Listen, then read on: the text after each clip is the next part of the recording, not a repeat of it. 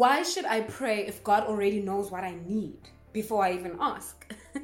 That's the question. If God is all sovereign, He's all knowing, He's all powerful, um, He can change things, He know what's going to happen before it even happens.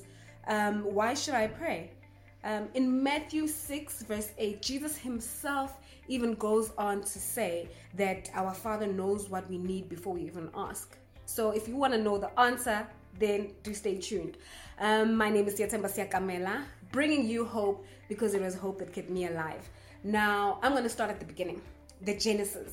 Um, in 126 to 28, um, God creates humanity, He creates humans um, in His own image. But He does not just leave us there, He also gives us the authority, He gives us the dominion to govern and rule the earth.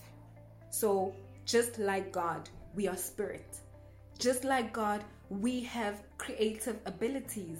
And just like God, we rule. God rules everything, we rule the earth. God is a gentleman. God is a God of order. God is a God of law. Um, he's principled. He respects covenant. And um, in so doing, he does not violate himself. He does not violate his word. So, what then do we see in Genesis? We see man, Adam to be exact. Adam gives rulership of the earth to Satan freely. Freely. So it was Adam who did that, not God. But thank God for salvation. Thank God for Jesus Christ.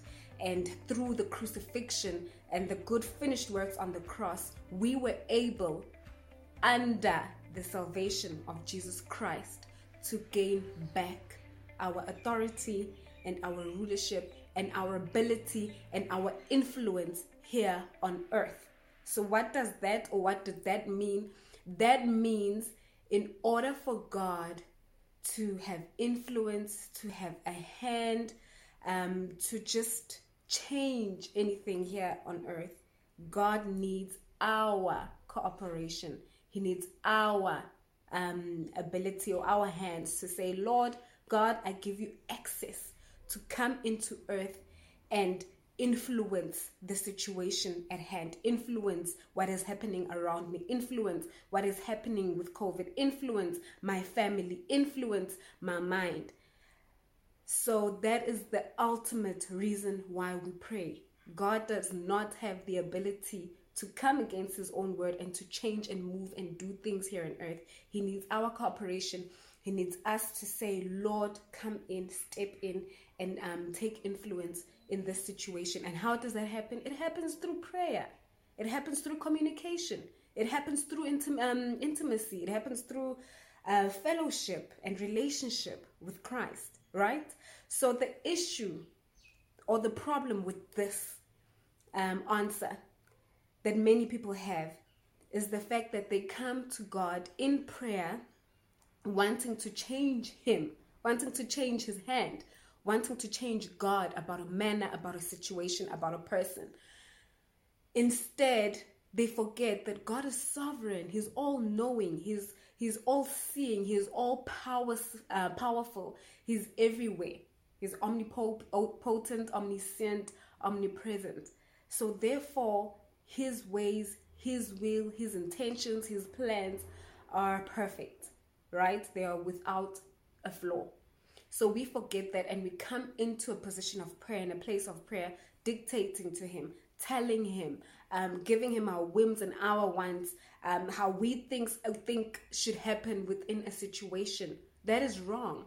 What happens is prayer is, um, is, is, is, is a situation, prayer is um, an opportunity, prayer is an invitation for us to be in sync and be consistent with the heart and the mind of God.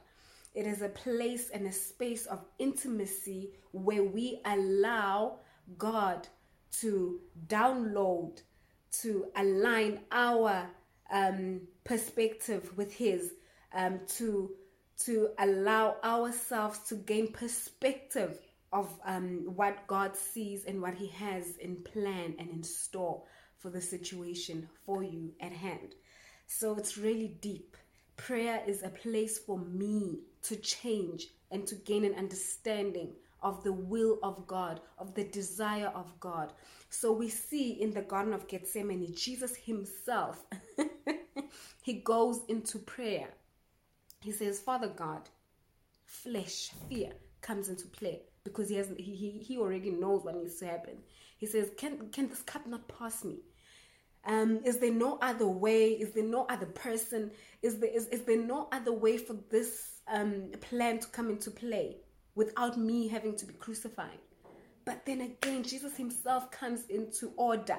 He comes into um, the understanding, comes into the remembrance of who God is, his position, his authority, his sovereignty. And he corrects himself. He says, Okay, nonetheless, Father God, let your will be done.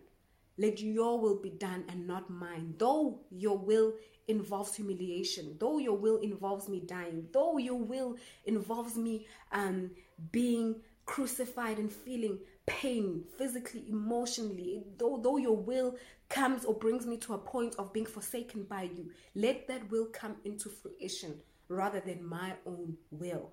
Why? Purpose comes into play. It is the very reason why he came into this earth to die.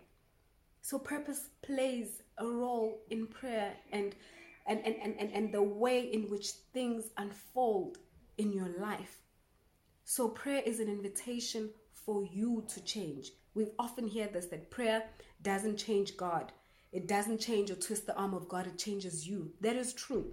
It changes you, it brings you into an alignment to the will and the ways and the heart and the perspective and, and, and, and, and, and of God. So when we pray, so when we when we make the model prayer, Father God, your will be done on earth as it is in heaven. It's exactly that.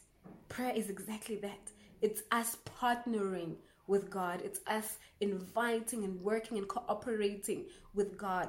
It's us working in parallel with the ways of the things which are in the spirit versus the things that are in um, the physical or are in the carnal or are in the flesh.